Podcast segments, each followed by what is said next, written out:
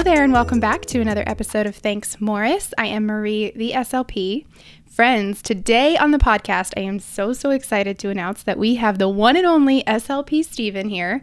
That's right, Steven Groner is going to talk to us all about how he treats stuttering like a boss. We may even get into the brain science of it all for you guys, and I am not sorry about it. Steven is an amazing, amazing SLP. He's done so many amazing things for the speech language pathologist community in helping us find the resources we need to treat our fluency clients. And so, without further ado, let's talk to Stephen. All right, we are here with SLP Stephen because I don't want to. Uh, I can't go by any other name for you. Oh. You are SLP Steven. What's up? It's I am stoked that you're here. Oh my gosh, I'm podcast. so pumped. Yes, thank you so much. You're so welcome. Um, so I guess just tell us a little bit about yourself, why you became an SLP. Mm. I don't know, what, how, whatever information you want to share with us. yeah. So, um, well, I started to stutter when I was three years old, and um, so I stuttered since then. And I was, I was like, I was like one of those kids that could switch words like a boss and just like I don't know, like like somehow slipped through the cracks in like school. So I never actually got speech speech therapy in school for my stuttering because um, I could I, I I could sort of pass, but it was it was so hard to get my thoughts and words out. I just I just had to do like so much work. I say it's like it's like it's like doing like mental backflips trying just to get any thought or like or like sentence out. So um by the time that I was 17, I had had enough. Like I was done being sort of mocked and made fun of at the lunch table.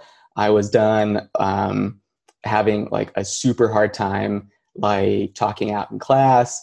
Uh, I I was done, um, you know, like worrying about uh, if I could get a job in like the future or like how I would do college. So uh, I went to went to my you know went to our good friend Google and just searched help for stuttering, and uh, about three months later, I was at a two week long intensive um, fluency shaping um, stuttering uh, course basically, and came out being able to talk like I can now. I mean, there were times in my life where I couldn't say my own name, so I would I would meet someone new and they would say the, they would say their name and then I would go to say mine and say, "Hi, I'm S- S- Steven," which is like if you've never had to meet someone new and like get stuck on your name like you like don't know how it feels to like know what your name is but like not be able to say it. So that was like one of hands down the best gifts that i've been given in my whole life is the, the gift of, of easier speech. And um, it doesn't mean that I don't still stutter now or that I don't still have to work, uh, but it's a whole lot easier than it used to be. So that, that I sort of, I sort of knew then that I would make a good speech pathologist. So I could give back for you know the like gift that i've been given since i'd sort of like lived it. But i sort of ran from that for a while because i was scared that i would be a bad speech pathologist because i still stutter. But finally when i was a junior in college i said no you know what? Like this is what i want to do. So i applied to graduate school um, went to vanderbilt in nashville and um, when i got out of there uh, I actually did my my CF in the SNFs. Um, I like really felt a lot of kinship with um, patients who had had strokes and who and who had aphasia and like couldn't say their names or their like wife's names or you know things like that. So it was really fun to get to like work with them. Um, but then you know i said you know i thought like i got into this field to help people who stutter. So that's what i should be doing. And so about two years ago in 2018 i launched my um, launched my instagram um, at slp.steven um, i have a really uh, a really dumb and kind of like silly last name. Uh, so i don't actually put that on there.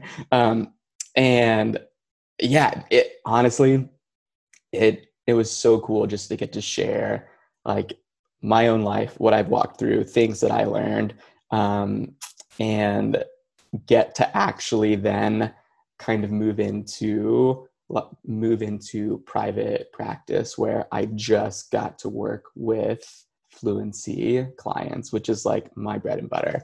Um, so yeah so that's what i do now. I help um, i help other speech pathologists uh, learn how to treat stuttering well and then i also um, treat um, people with fluency difficulties as well. And um, it's a whole lot of magic.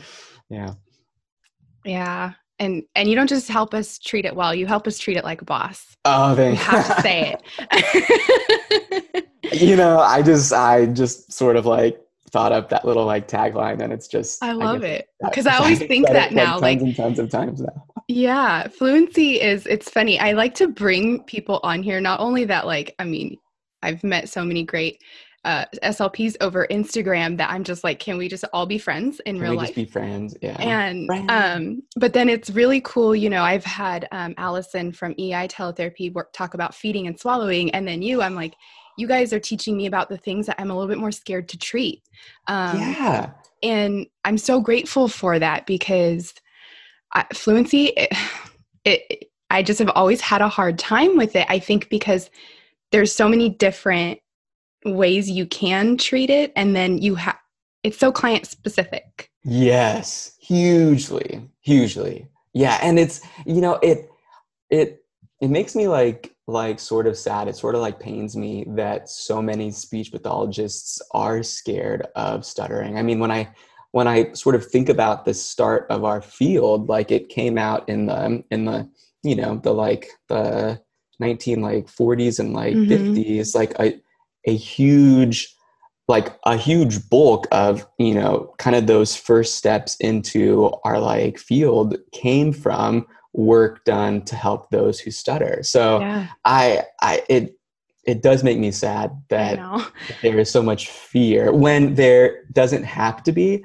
yeah. um, although you are right that there are tons of things that you can do to help and knowing which things to do and when and how yeah. can be really like paralyzing. Um, but as someone who has received really great stuttering speech therapy, it's so like needed. So to sort of like just just like to sort of give it a pass and not not not like I don't know like like like not do it well um you know that's i feel like that's a bit of a disservice too because like mm-hmm. we so need it like we so need help um yeah so it's sort of my goal to make that all just yeah. a bit um easier yeah no, that's fantastic. And I'm, yeah. like I said, I'm just grateful because it's helped me, like, not just like in getting to know you, but I'm like, it inspires me when I see, you know, hear your story, but then also like you have this like really tangible stuff to offer. And it's like, oh my gosh, I'm just gonna, like, I think I downloaded your preschool like oh, handout yeah. off your website back. Yeah.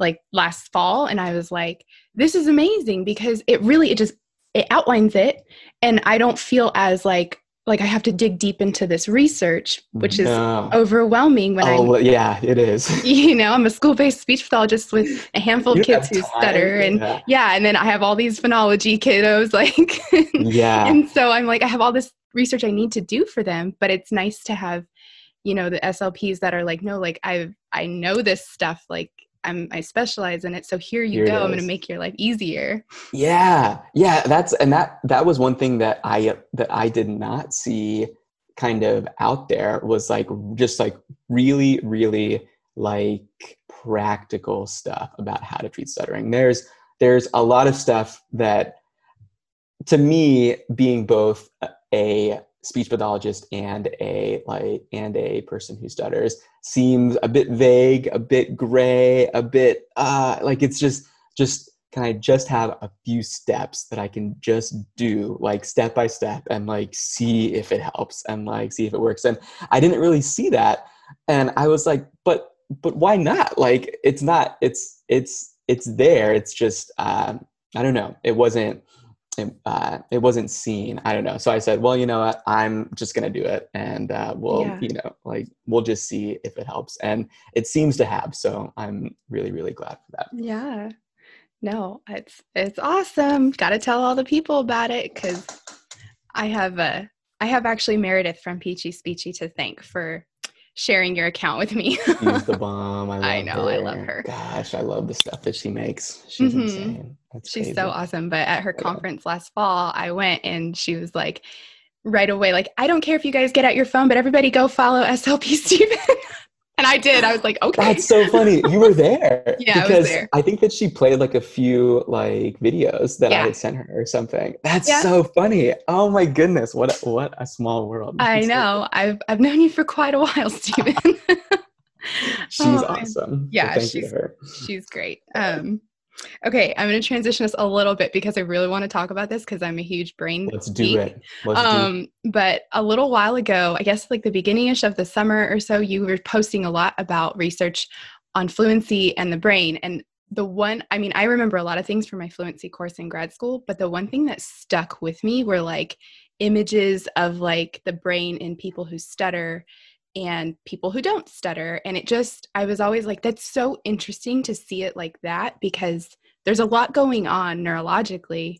Um, Mhm. that you don't you may not realize um and there's so many so many different things people will say about like no it's just um maybe anxiety or Oh, you know man. things You don't like want to get me on this I, soapbox. no i'm sorry but and that's why i want you to explain this because um there are there are things that show those differences and again i just want to learn more from you because Yeah. this stuff excites me So so one of the things, one of the things that I can that I cannot stand is when I hear we don't know the cause of stuttering. We don't know why. We it, we just don't.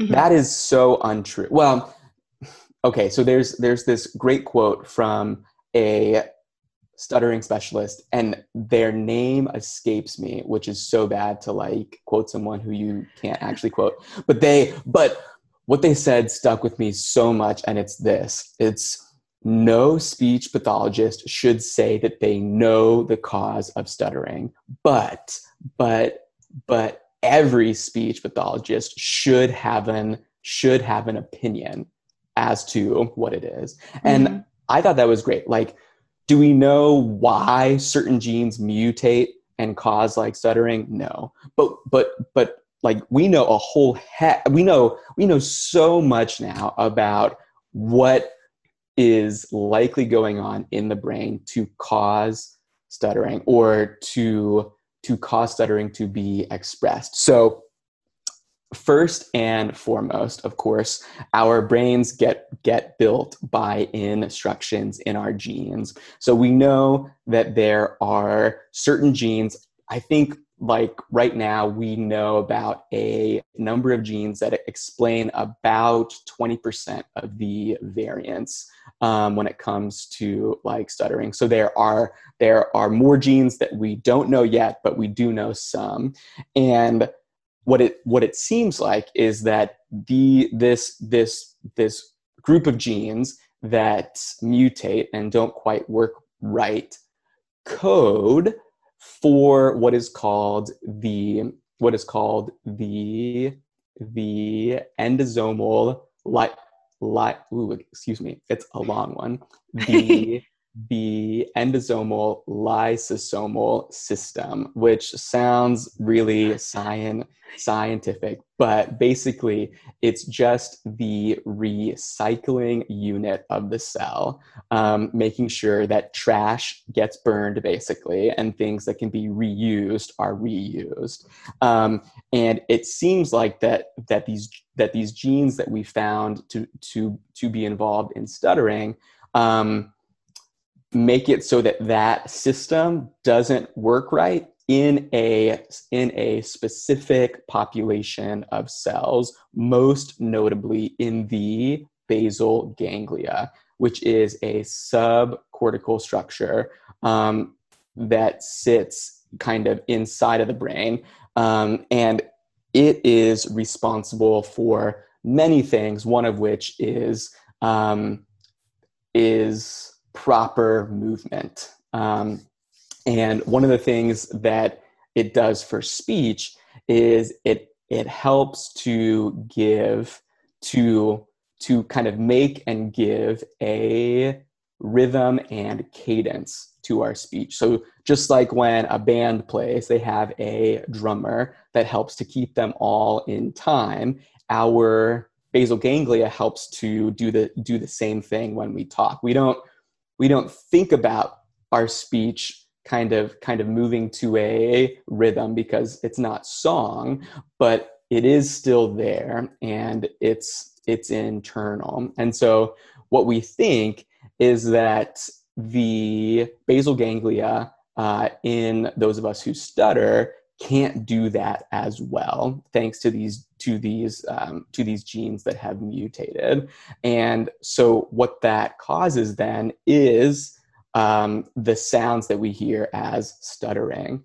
Um, and that's that's it's it is hard to study very very young children who are very close to their onset of stuttering. Mm-hmm. but that's like like like that's that's what we need to do because then you'll see like what is the cause of stuttering not what is the brain's response to stuttering, which is sort of what you see if you look in the brains of of uh, of adults who stutter, like me. So that's that's a like very very like simple look at like what might be kind of that first kind of causal mechanism for stuttering. Um, and then it sort of goes on from there. But that's like that's what that that is our most likely thought about how like stuttering starts. So to say that we don't know like what the what the cause is while it might be technically true it sort of disregards all of this knowledge that we do have um, that could like really help you know us and our clients to get a better grasp on stuttering yeah i think that's so i'm just mind blown right now um, I'm like, I'm sorry. I know it's this like is amazing. Of, like, terminology. I no, know. well, I told I I do geek out over it. Um, I know. I'm like a total nerd too when it comes to this stuff. Yeah. I no. like can't say half of the words that are that are in all the uh, papers that I read, but oh my gosh, I love to read them. If you if you want to read, if you like don't have time to really do a deep dive, but you want uh, you want more of like of kind of what I just talked about. Mm-hmm. Um, you need to read one researcher, and her name is Soo S O O dash E U N Chang, and she's at Michigan. She was at Michigan State, and now she's at she's at Michigan. And she is hands down like my favorite stuttering researcher. She is doing brain scans on five and six and like seven year old children who stutter oh, awesome. and is oh my gosh she is like coming out with like what i what i feel like is the like cutting edge when it comes to stuttering oh cool research so go and check her out because she does a much much better job than i do so she's she she actually is the bomb Cool. Okay, thank you for that resource. That's yeah. awesome. I'm totally gonna go look it up. I think. Yeah, do it. Do it. Um, I'm like all excited. I just recently listened to another podcast about how the brain works with adrenaline and sleep and all this stuff, and I was like, oh my gosh! And now this, I'm like, okay, our brains are amazing, and like getting to know what's going on in there is just, oh my it's so important. It um, is. It is so nuts how much that how much that they do like all day long in the in the like background that oh it's just it, it life is just so nuts like just the fact that we can sit here and breathe and talk and and have this conversation is just mind boggling to me yeah. so the fact that so much of it goes right and then i have like a slight stutter like I mean, like so much is going right. And there's just this, there's just this, this like small bit that got tweaked, um, you know, and makes it so that it's, so that it's more difficult for me to speak. Um, but thankfully, because there are brains, there are so many things that we can do to help them and help them grow and and help them to work better. um, and of course that's what you know that's what we do so. Right. No exactly. Um and then okay there was something in one of your posts about i'm just curious about dopamine levels. Oh yeah. I, and the reason I bring this up and I really want to talk about it is because in the podcast I listened to the other day, he was talking a lot about dopamine and how it affects your ability to learn. Um, and, yes. And so I was like, because he was talking a lot about like little kids and learning language and speech. Um, Whoa. so yeah, so I like, and it was like totally. I didn't mean to listen to this podcast like two days before you came on, um, but I was like, oh my gosh, like, okay. So can you explain that a little bit more again? Yeah, yeah, okay. So what I just sort of like talked about is sort of the base mechanism for what might cause like stuttering to first kind of be expressed. But then um, then comes dopamine. So the basal ganglia, of course, um, can be highly influenced by the neurotransmitter dopamine. Um, and without going into the the direct and and indirect pathways through the basal ganglia, just know that um, know that more dopamine can increase motor activation and um, lower levels of dopamine uh, inhibit motor activation. So normally, um, dopamine levels in the basal ganglia are low, and they but they're they are very highly regulated to to allow for um, good like learning basically so if if we do something if we move and that movement does what we want it to what we expected it to do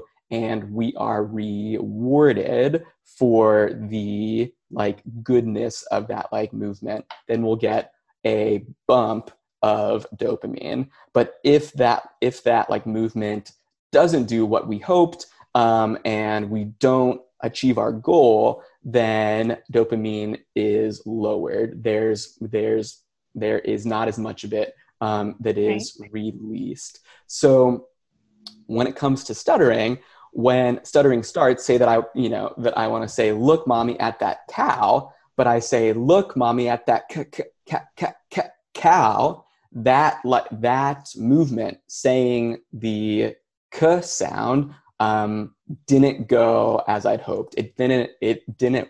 It did not work very well, um, and it it it was not as rewarding as if I just said, "Look, mommy, at that cow." So mm-hmm. then the thought is that that can lead to less dopamine in the basal ganglia, which then might lead to even more weakening of that of that motor behavior. So if I have a hard time saying cow once, next time I may have even more of a difficult time saying cow because my brain missed that that little boost of dopamine the first time around. And that I think is why if you if you work with clients who stutter, um, you will learn very very quickly that they that they tend to have certain speech sounds that they fear like the plague and they will try mm-hmm. so hard not to say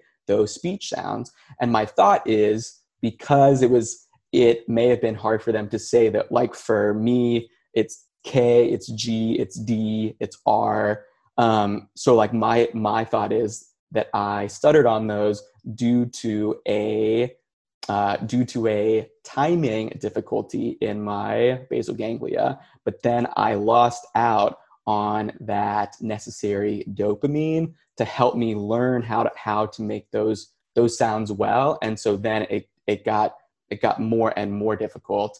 And that's like like that's when you start to build up lots of tension. That's when you start to do weird things with your eyes and with your mouth and with your arms and legs to try to get sounds out so so that i think that then leads to kind of the whole rabbit trail of things that you get on top of just a stuttering like Mhm. this fluency. Um, so yeah, it's it's huge and challenging to say the least. Oh my goodness. Oh, dang. I'm now not like none of this is from me. Um, there Right. was a great researcher. His name is Per Alm. I, I believe he's German. Alm spelled A L M, and he was he was like one of the first back in 2004 to write a paper that sort of outlined his hypothesis of dopamine's role in speech and stuttering. Um, and then his work is has has been built on uh, since then. Okay. Uh, but yeah, it sort of like blows my mind to sort of think about. So you can you can just you can start to stutter, but then on top of that, you can that it can it can just build and build and build and build Right. and build, and then we get you know the stuttering iceberg, you know, and all those things that kind of gets built on top of the the more simple stuttering like disfluencies. Yeah.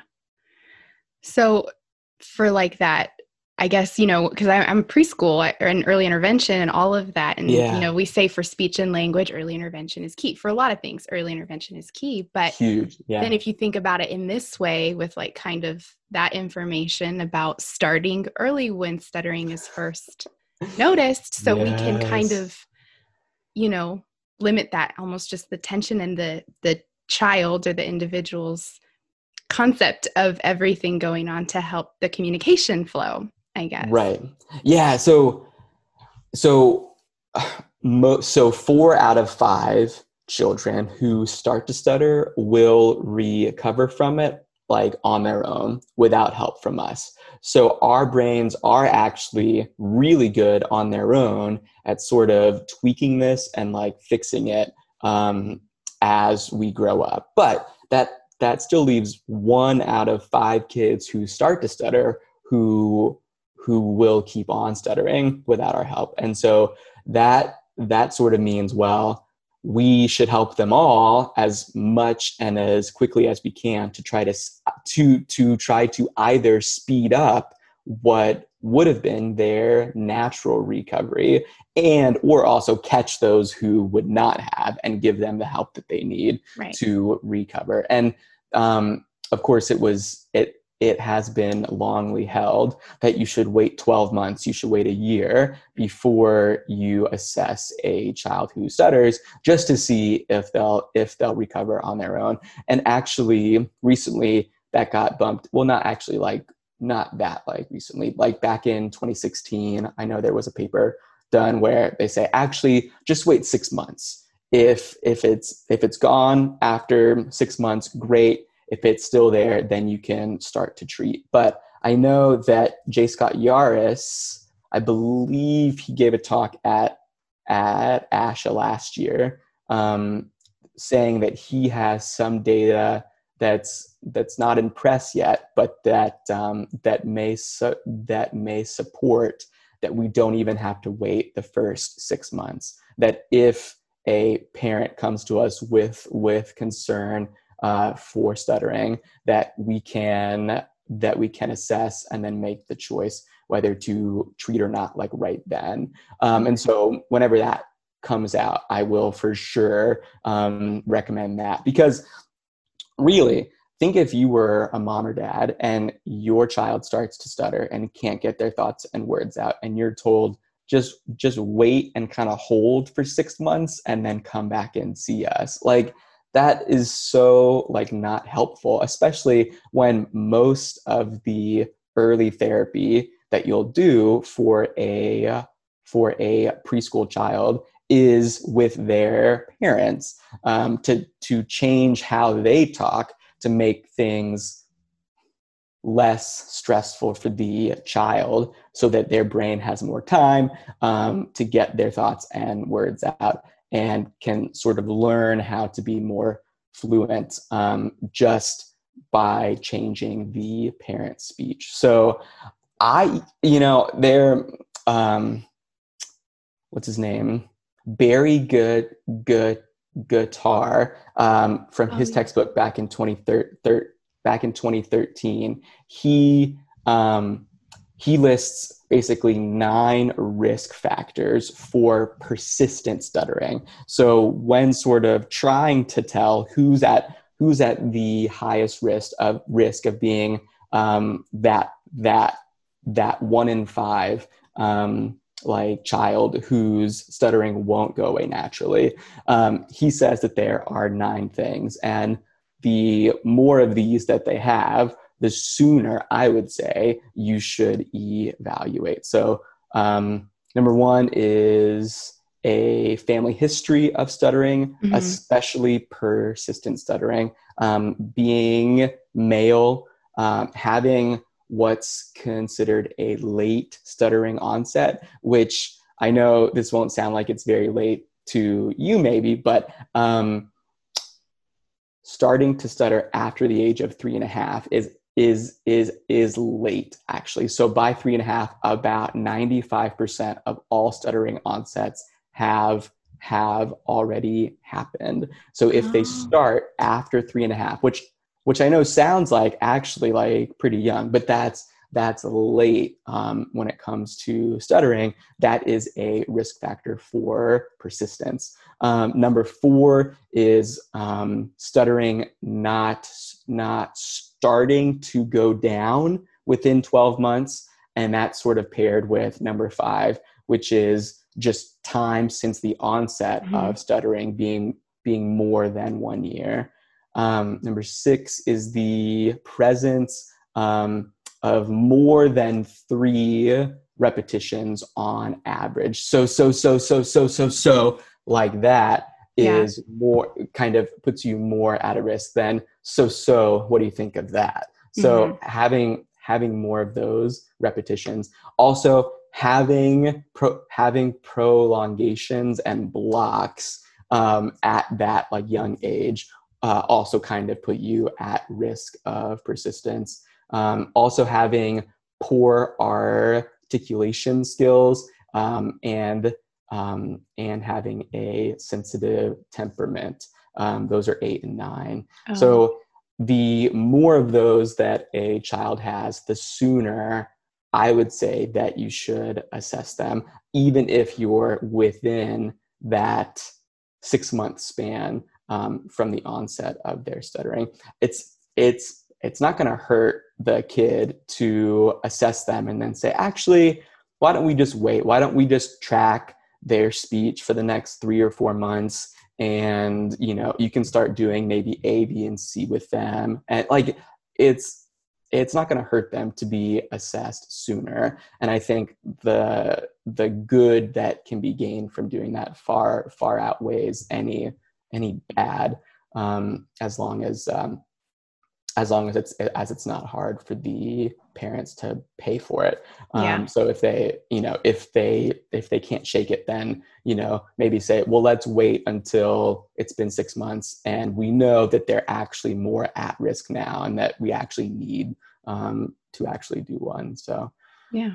sorry i'll uh, i'll get off my i have i I feel as if I have a lot of stuttering soapboxes. Um, just just because, and you know, like I am biased towards like my own life, just as you are towards yours. So sure. based off of the life that I've lived, you know, I I have some strong opinions on what's right or wrong or good and bad you know? And i'm sure that i could be wrong ab- about about half of the thoughts that i have. Um, but i try not to be.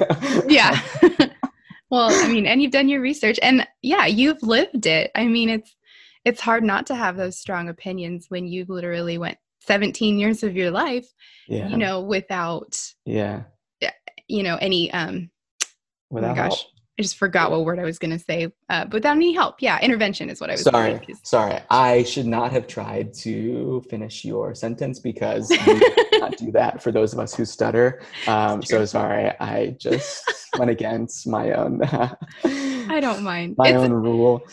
It's early for me. Well, kind of, not anymore, but it was early, so I I needed the help. Um, okay, but no, I think that's actually one of the things I tell parents when like if their little one starts to stutter and they're like can you do an assessment you know i always i try to first like have a conversation with them and you know i'll do a little interview and talk about okay well what's Yeah. you know how old and is there a family history and all this stuff and then i'll say here let me give you some strategies now um, and one of those I things is yeah like just give them time and don't finish their sentences don't Boom. make them feel like they're doing something or they're communicating the wrong way or anything like right. that right Or yeah, or that they should be stressed to try to get it out Yeah. like quickly. Yeah. Mhm. Yeah. yeah so That's that's that's great. I mean, even that, even saying just slow like slow your speed of speech down, give them time, you know, like give them three or like four things and say, you know, just just sort of like just sort of start just sort of start with that and kind of like run with it for the next few months. And then if things you know get worse or stay hard then you can always come back. I think Yeah. that, that i mean that there is so much value in that um that i don't think that it should be that it that it should be passed by Right. Like I would want the parents to feel like you can, you know, you can work on these things at home and maybe we do need to do an evaluation and that's totally fine, you know. yeah right Um but I I never want them to feel like they can't start start with some indirect thing. Yeah. Yeah. I mean, like think if think if you went, I don't know, think if you went to like someone and you asked them for help and they said, "Oh, well, it it like could be serious or it could not. Why don't you just wait and come back to me in 6 months?" You'd be like, "Well, well that didn't really help me at all." But if they said, "All right, just start with A, B, and C," and like like I don't I don't see why we can't just get like help parents first and fast and like quickly um i, I don't know. It it just it like it like never quite quite sits well with me to say oh let's just wait for six months and see. I don't know. Like that to me just i don't think that, that that's what i'd like to be told as a dad if i went to who i thought was a specialist and said i am concerned and I'd like some help if I can have some, and to just be told to kind of wait. I don't know. I would just that Oh. that's that's not what I would like to hear. So I I don't tend to actually say that to Right. my parents. No, I've always I will always advocate for giving the parents the tools they need like yeah, on the spot like regardless of if we're because i mean for me you know in the school district our evaluations can go up to 60 days that's two months oh well, yeah, uh, well, yeah, exactly. and Shoot. so you know that's our timeline. We get from the time it's signed to 60 days to assess the child. And there's especially in preschool when that's they're little. that's like oh my gosh, that's like years when it comes. Yeah, and there's so much development that could happen. So i'm Yeah. always you know um i'm always like well here's what you can do now because Yeah, we don't want to wait two months you know? And usually we try like I, we all do our best to like within a month like really let's get this done yeah. You don't you don't want it to But- like drag out for. yeah but i mean but sometimes that's our scheduling you It's know true. Yeah. and it's Yeah. just the way it works and we can't start services until a plan is signed so Yeah. Yeah. but that's why it's really important to give those parents and the teachers sometimes give if they're in the in goods, you know. Just Yeah, like, just- just, like just give give them away. goods. Exactly, exactly. there's no harm I in love that. that. No, there there is none. Exactly. So that's actually like what I tend to do. In fact, I mean, I can't even like tell you the last time when I've actually told a like parent, let's wait and come back to it. I think that I I don't know, I just I I have them like come in and I assess them and then I then we talk about if if I should wait to start services or not. But to wait to get the eval, I usually don't even like do that because Yeah. they called you because they're because they are concerned and they want help. So yeah, I always kind of take that like first step and then if I like truly think that that there's that that we should wait then like that's that's when i'll like talk about hey we could wait you know a month or two or three um but yeah to i i in fact it's been years since i since i've told one out just wait and like give me a call in six months like i don't know it's that's Yeah. it, it just seems dumb to me. Yeah. Plain and simple. Uh, there we go. um, so then, and another like big question I've come across in the last couple years is with treatment of, especially with preschoolers, because that is where I'm at, but also, mm.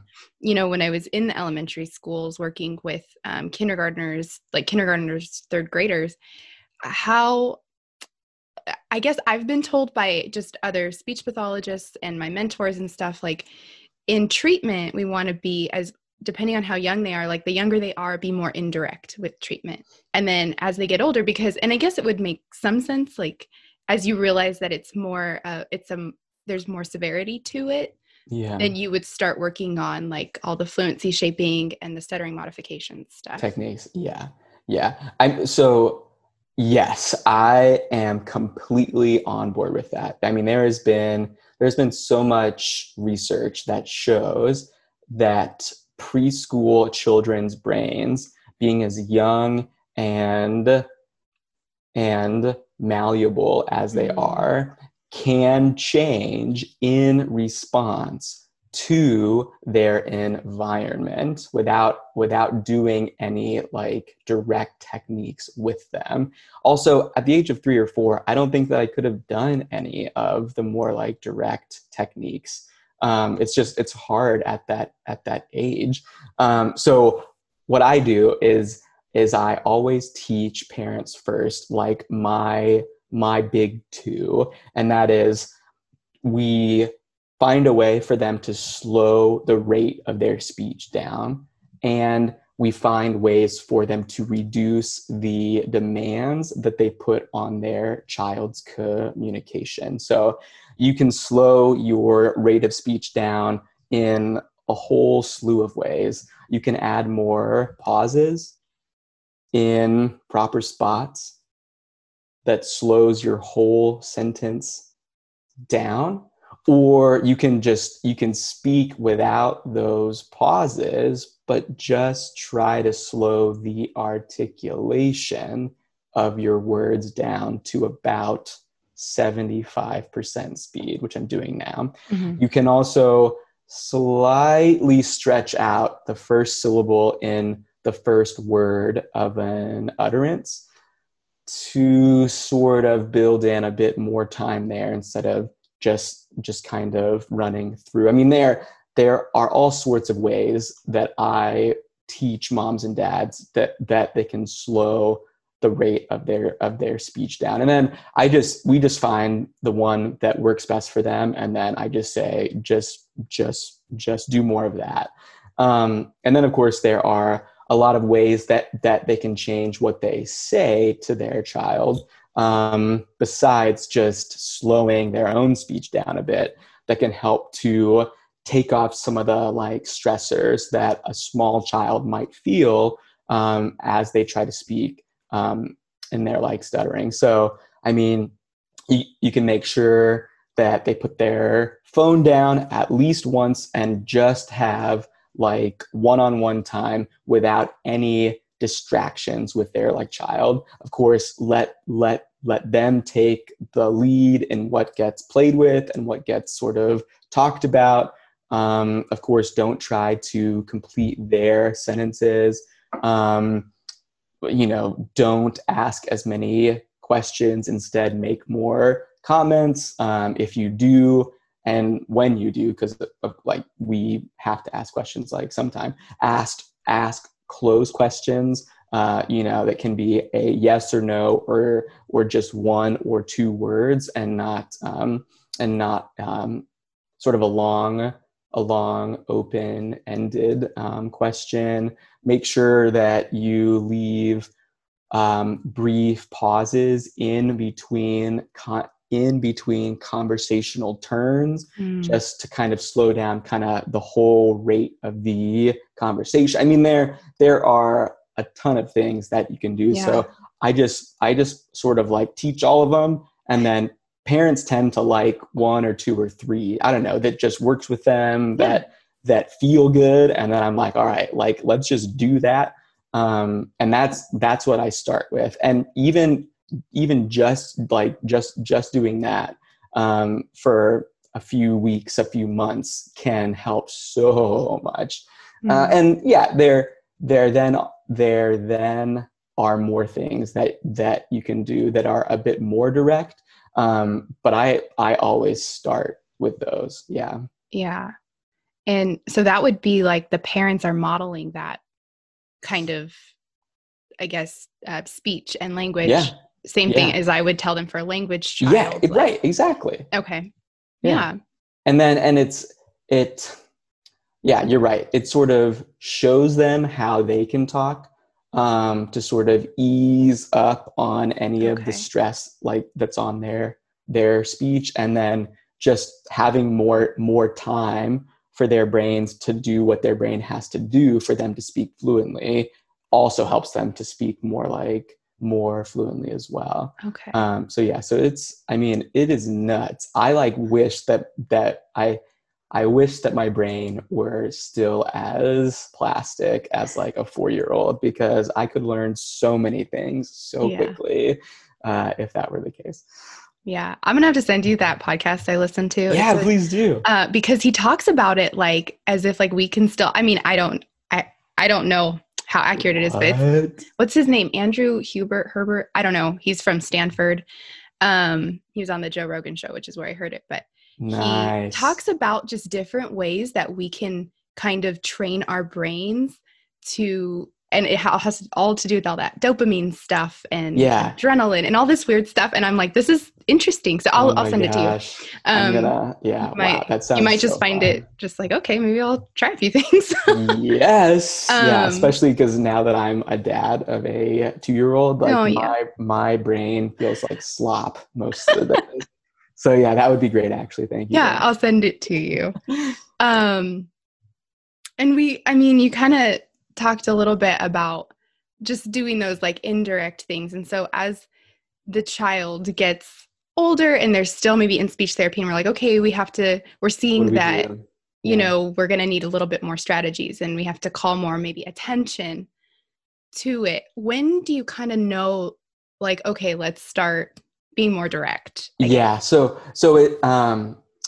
sort of the next two techniques that i go to i would say are more direct but they're not that direct um so what i what i do next um after i train parents um is if if their child still needs help then I teach what's called syllable timed speech. It can be called beat speech or robot speech. And it really it's actually like like pretty new on the stuttering therapy scene. I think the first study that came out was back in 20, 2011, which is not I mean, yeah, it was nine years ago, but that's like that's not that that's that's not that far back when it comes to research. But Mhm. um, what it is is you break up your words into their syllables and just add a brief pause after each one. So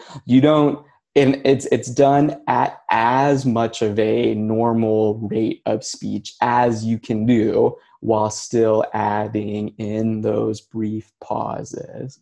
And what that does is help to build in that cadence and rhythm that is lacking due to, we think, um, poor functioning basal ganglias um, Mm. when it when it comes to kids who stutter, and um, it is not meant to be a new uh, speech pattern that that that they talk in like 24 7 instead the research says um, practicing it uh, for in five five minute spans each day. So about 25 minutes a day Mm. which i know can still be a lot um, right? But i mean you sit and read with them when they wake up. You um, talk at lunch about like grandma's house you play with some dolls when they you know get up from their nap and you do it as you read books at night like you can it can be built in um, but yeah where both uh, like mom or dad uh, and the child speak like that, which sort of sounds and feels a bit silly at first. But what it does is help a child be more fluent and stutter less because of that nice beat that's now being input into their speech. And as their as their brain experiences that more fluent way of speech it starts to kind of kind of carry over into their normal speech pattern when they're not having their little practice sessions. So that's been found for preschool children um, below the age of six. Uh, it's been found after like nine to 12 months of doing that daily, which I get is a long time. It can reduce stuttering by up to 96%. Wow. Like, which is like, that's like nuts. Um, yeah. So I teach that next. And like when you teach that, you have to talk about why the the kid has to like talk like that. So that's when I start to say like that's when I start to sort of talk about stuttering and kind of what it is and what it feels like and how this can help. But it's not really that direct because they don't have to like consciously use strategies the whole day while they're talking. It's just meant for like for these little bursts of like practice.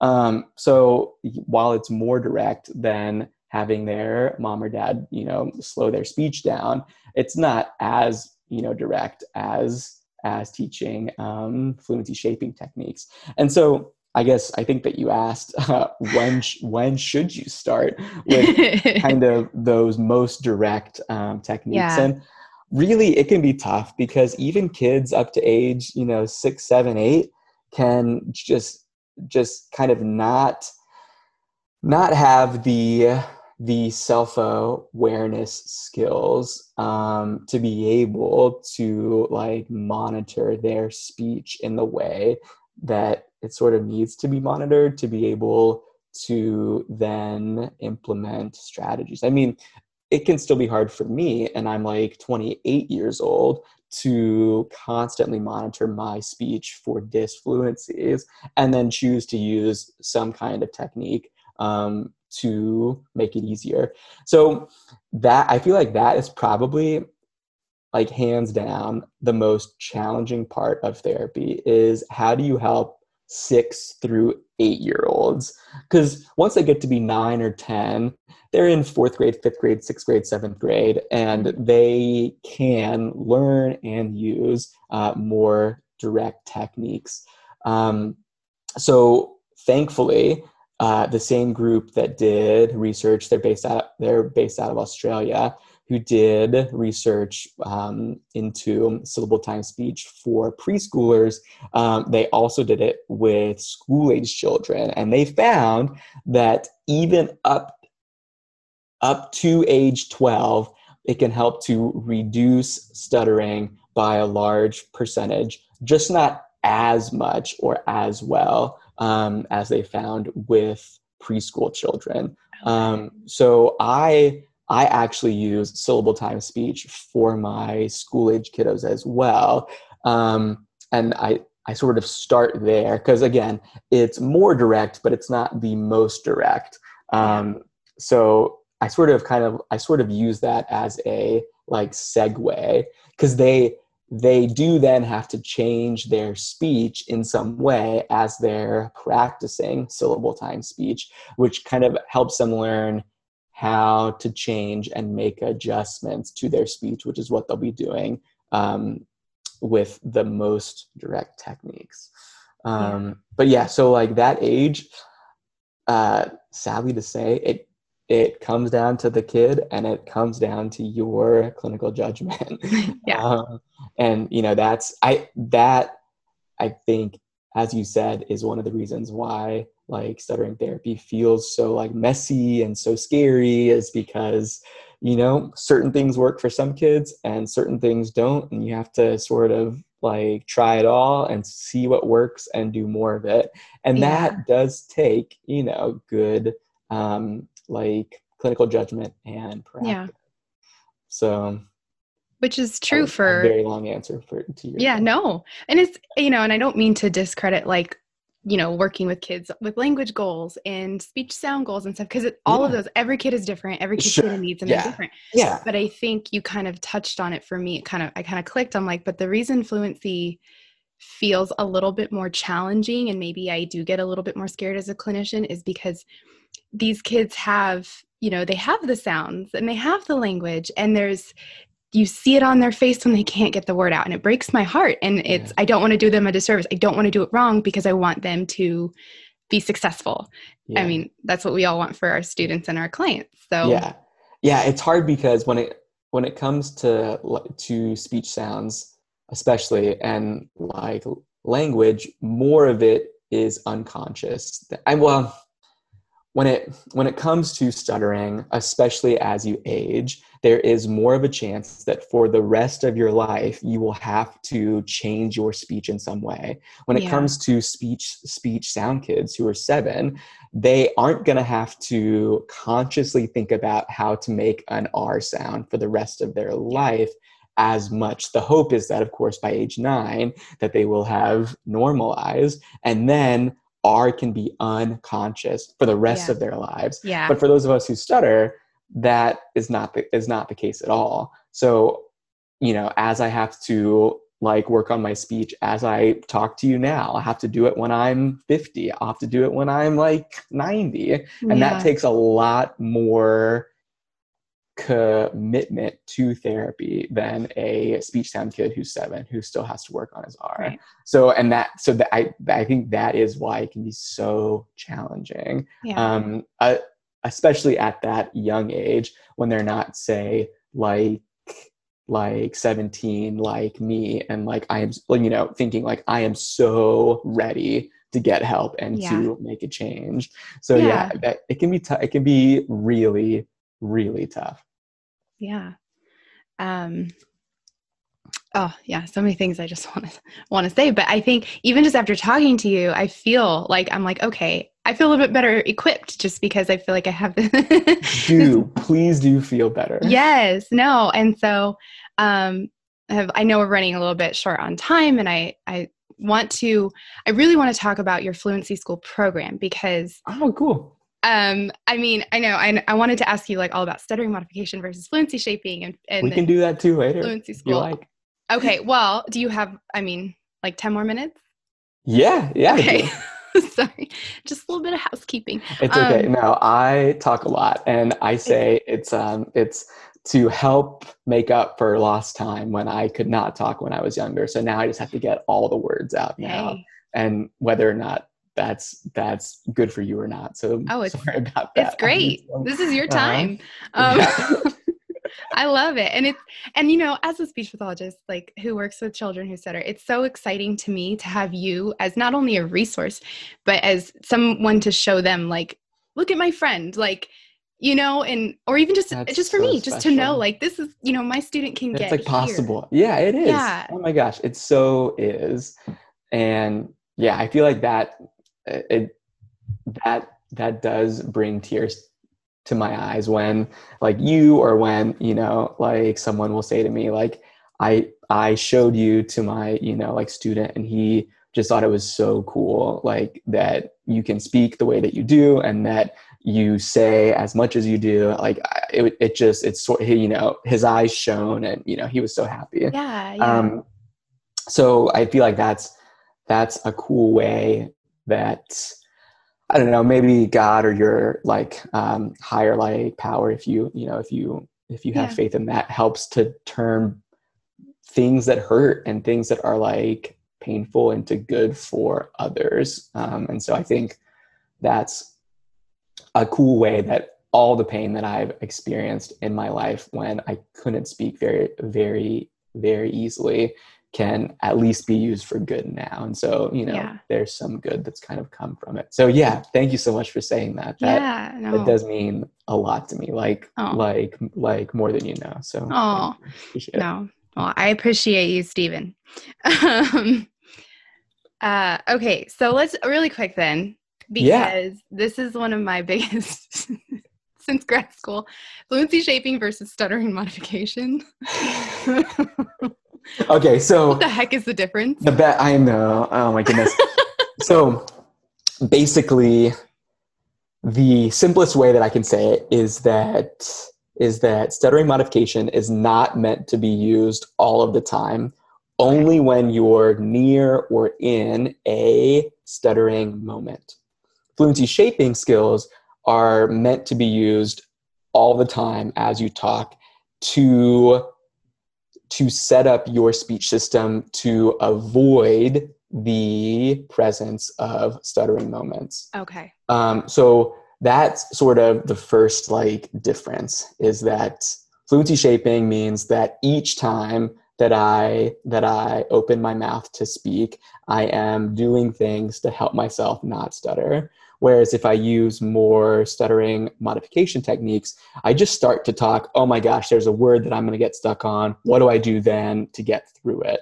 Um, so I would say that it takes more, it takes more work more of the time to do fluency shaping techniques, mm-hmm. but you you set you set yourself up i think a bit better to not stutter as much but you you have to work a bit more for it if, okay if, like that makes sense um, whereas stuttering modification actually i think works works great as well because you just speak fluently until you come to a point where you stutter and then you change kind of what's going on in your speech system um, I and both both work. I mean, I could I could I could sit here and do both of them with you. Like right now, currently, I'm doing stuttering modification techniques where I'm just like talking until I hit a point where I know that I might stutter, and I sound great and I sound fluent.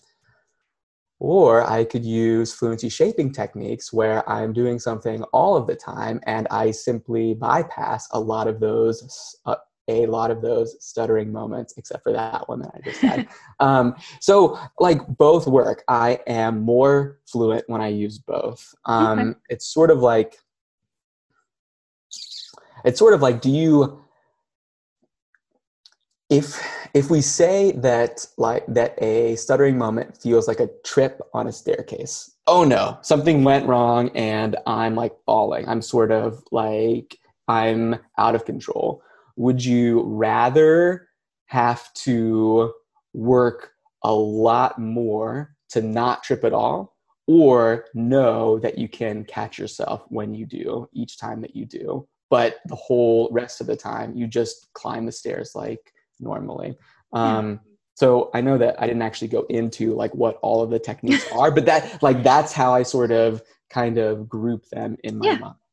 Um, no and i think that's super helpful yeah yeah.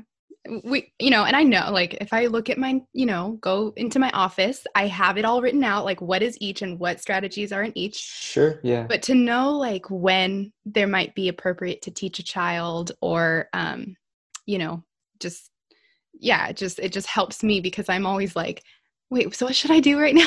well, and that's, that's the thing is that as, as a child gets gets older there there is no right or wrong way to do yeah. therapy except what is right or wrong for them so mm-hmm. like whatever they like is what you do and i i mean while while you get to choose like what you teach first and what you start with and what you like more my the way that i try to do it and try to teach it is like there are there are so many tools to help. So teach them as many or like all of them as you can and then let them pick which ones that they like best and then like and then just like work those into the ground basically. And then you will have done great stuttering therapy because it will have been the right kind of stuttering therapy for them that's yeah that's a great point. Yeah. i needed to hear that. Um and so this kind of leads me into asking you what fluency school is because this is your program. Oh my god. No it's i so as I said, I was I was sort of like fed up with how scared a lot of speech pathologists were about like about treating stuttering when I knew that there was so much that can help and that had helped me. It just wasn't all in a place that was that was simple enough to be used by speech pathologists who yeah like like work in the school and don't have a ton of time to do all this self learning and maybe have we'll have one or two clients who stutter each year um, I, I was i was like just sort of like sort of fed up that it wasn't it wasn't packaged up in a way that made it simple to learn and then use. So I said, well, what the heck? I'll just put like what I know uh, online. I'll, you know, give you each step, step by step for for each um, stuttering treatment technique that I use. I'll give you a quick video of like what it sounds like when, when I use it. And I'll just put up all the handouts that I have so that you could just use those too. And um, so I launched it back in back in March of last year. So it's been about a year and a half, mm-hmm. and like almost four thousand speech pathologists have said like, yeah, this is what I need. So like I like I like never in my dreams thought that that that kind of like number um you know that that I could help that many speech pathologists in so short of a time. And I did a very unscientific survey uh, of my followers, and I just asked, like, how many um, clients who stutter do you have on your caseload? And the average number was 2.4. So that means if we take that number times the 4,000 speech speech pathologists who mm-hmm. now have fluency school, I've helped about 10,000 people who stutter in the that's last awesome. year and a half, which like makes makes my heart feel so good because that's why I got into this field was to do that. Um, and there is no way that I could have helped that many clients in that short of a time. So I was glad to help them and and you know glad to help you. And it just it just makes my heart feel you know warm that i get to do what Aww. i love doing and kind of what i think that i was meant to do so yeah, yeah so you if you if you want to look at that or see if it's if it's right for you uh, you can just go to my site. It's slp stephen with a ph at or dot dot com sorry. Um, slp s-t-e-p-h-e-n dot com. Um, yeah so that's that's sort of like where i am. And you know yeah. each day i keep learning to you know if i if i read something new or if i have a new client who makes me see oh i need that in there or wow yeah. like he actually asked for this and i don't have that like i need to like make that then i just you know i just i just add it to um yeah. fluency school which i think is cool because um, you seem like the type of person who is a lifelong learner and mm-hmm. you know so am i. So yeah. uh, it's fun to kind of keep it up to date um, yeah. and uh, just hope to make it as valuable of a thing for you know s- stressed you know uh, speech speech pathologists you know? I mean especially this year trying to go back to school in you know whatever form you know that whatever format that that's going to be. Yeah. Uh, you know, it can, life life and work is stressful, so just trying to make it a bit easier, um, you yeah. know, is all that I could hope or you know want to do. Yeah. And you recently announced, which is making a lot of us SLPs happy, that you get ASHA CEUs. not so not C CEUs. Not CEUs. Okay. You can get CEs, which are actually C. CMHs. But yes, like you can It's continuing you, education. Exactly. Yeah. It's just that you have to report it um at yeah. the end of like three years. But yeah, yeah. Sorry. I just can't say that that they're no. CEUs because no. I didn't I, I did not go through all of those hoops. Of I don't want to get it wrong. Many it would like make me lose the hair that I have left um, if I tried to do that. Holy moly! But yes, uh, all of what you learn in fluency school, yes, can get you CEs, yeah. which of course we all need. So I mean, um, it's just yeah. a, it's just a bonus because really the program itself is what you Thank you. Thank you you. know. Yeah. yeah, it's a bonus, but it's good to know because you It know, and I know like for my district, you know, if if we're asking for them to help us with funding for certain things, like we need to we need to have those continue.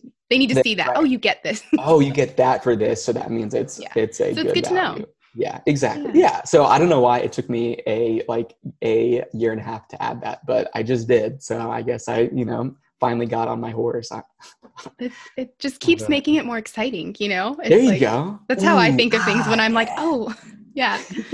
So just more exciting. Well, this has been an amazing conversation. Thank you Yeah, I've had so much so fun. much. Um, I did put on there that how I want to end this is with everyone getting to find out one random fact about you that maybe we don't know.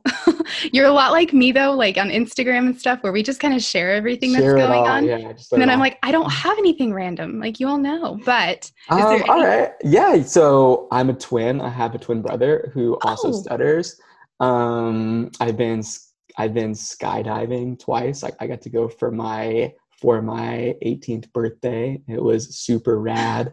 Um, the farthest I've been from home, I did a mission trip in South Sudan when I was in college, which was nuts. Uh, so I guess you get three for the price of one. yeah, I was gonna say, wow, that's a, thank you. Yeah, I mean, I am, you know, pretty cool. So You I just have like so many facts to get. Just, yeah. no, it's good. Well, I'll make sure that I uh, put your website and your Instagram and everything in the Cool. notes so people can just Yeah. click it and it's No right worries. there. Um, beautiful. Hey, this has been so much fun. Uh, thank you for just, uh, you know, letting me blab. Um, especially because uh, I think that I that I need some pragmatics um, therapy with how much I talk. So feel, No. feel free to refer me for that if you. well, you know, if you have another hour, oh gosh. I'm just kidding. I'm just kidding. no, but it's been great. Thank No. you for having me on. Yeah. All right, friends. Well, that's the end of this episode of Thanks Morris. Can we just really quick take a moment and thank Stephen for joining me for this conversation and sharing his knowledge and giving us some confidence in treating our fluency clients. I am so, so excited going into the school year, especially with all of this knowledge and um, the support from our amazing community. Friends, you can find Stephen over on the Instagram at slp.stephen in the notes and on his website as well, slpstephen.com, where you can find all of his resources. He's got some great free handouts for you. And um, you can also find his Fluency School program on there as well. So go give that a look. You can find me over at Thanks Morris on Instagram. Remember to go check out thanksmorris.com and submit your own requests, questions, or, um, you know, nominate yourself to come on the podcast. Please don't forget to download, subscribe, rate, review. All of your feedback helps. And on that note, I am going to go ahead and sign off for today. I will talk to you next time.